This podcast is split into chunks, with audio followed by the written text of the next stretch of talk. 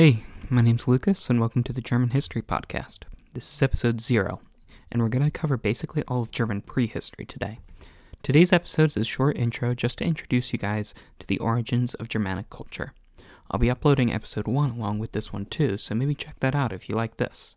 We'll be covering about 600 years of prehistory today, so we might as well get started. But before we get into that, I want to talk about German history in its entirety. The history of Germany is a long and melancholic story, fraught with ups and downs. At times, German history can be incredibly unsettling. I like to think that that doesn't negate all of the good that has come out of Germany throughout its history. The modern history of Germany is, of course, notorious, but often everything prior to 1932 is lost on even the most avid of history buffs. This podcast will try to rectify that. You might know the footnotes of German history, but, all, but the nuances of the narrative might still be a mystery. The German story is a unique one, and I'm excited to explore it with you guys. Julius Caesar plays a major role in many early histories of European and Mediterranean countries. However, there was no concept of a Germany before Caesar.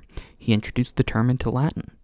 He and all subsequent Romans would use the term Germania to, to describe everything north of the Alps and east of the Rhine, and use the term Germanic to describe all of the people that lived there.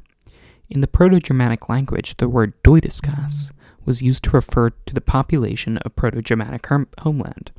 Deutiscas, or people, is the root word for the modern German Deutsch, meaning German. However, as we'll talk about in this episode, the reality of life beyond the Rhine was a bit more complicated than Caesar would have led you to believe. The origin of a culture that could reasonably be described as Germanic is in the 5th and 6th centuries BC between the Elbe and Oder rivers. Named the Jastorf culture by archaeologists, this people group saw its beginnings follow, following the Nordic Bronze Age.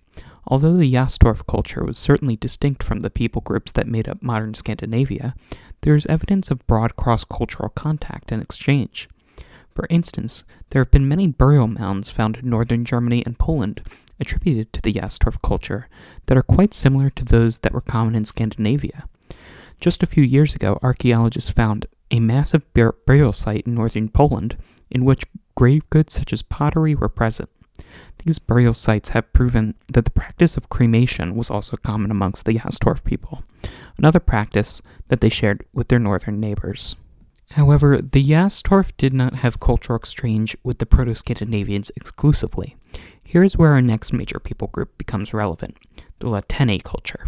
The La Tène culture was a Celtic culture that was prominent concurrent with the Jastorf and populated a large swath of southern Germany. They have become famed in archaeological circles for their extremely intricate artwork, some of which has survived with miraculously little distortion. Just as a side note, I'd really encourage you guys to check out some of the artwork that has survived by the La Tène culture. It's really interesting. There's one piece, the Agris helmet, that is adorned with really beautiful decorative patterns. But this podcast isn't about the Celts. The reason I bring them up here is to discuss how there is evidence from the little we have found of the Jastorf culture that they dress somewhat similarly to the La Tène people. Jewelry that has been found from both cultures is, are especially similar in design. Further, some scholars that study the origins of cultural and ethnic groups suggest that the Jastorf had previously spoken a variant of a Celtic language, but had drifted so far from other Celtic groups that they had developed their own language and culture that was distinctly non Celtic. In the past, it was a common theory that the origins of German culture came not from the Celts, but from Scandinavia. It was previously thought that the Jastorf culture had been a branch of the Proto Scandinavian cultures. However, this theory was a core tenet of Nazi racial ideology and has since been largely discredited. Throughout the subsequent centuries, the Jastorf culture expanded south and east beyond the Elbe River and into modern Saxony.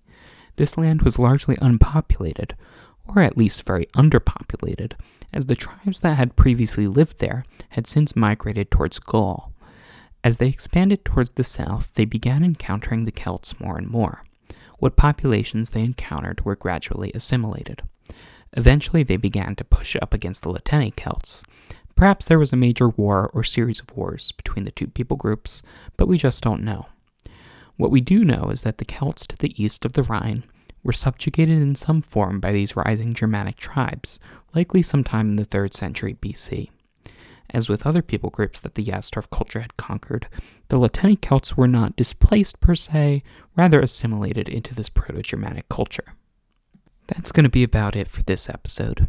If there was more information available on the Jastorf culture and its rise to the Germanic culture that the Romans would eventually encounter on their campaigns around the Rhine, I would have loved to do a more comprehensive episode about it.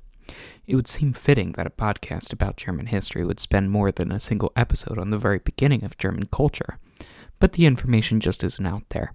At least, not that I could find. I guess this was sort of an intro episode, so hopefully you guys won't mind the length. All episodes beyond this one will be much longer, but it's difficult to record a history podcast about prehistory. Anyway, next episode we'll be talking more about the man, Julius Caesar.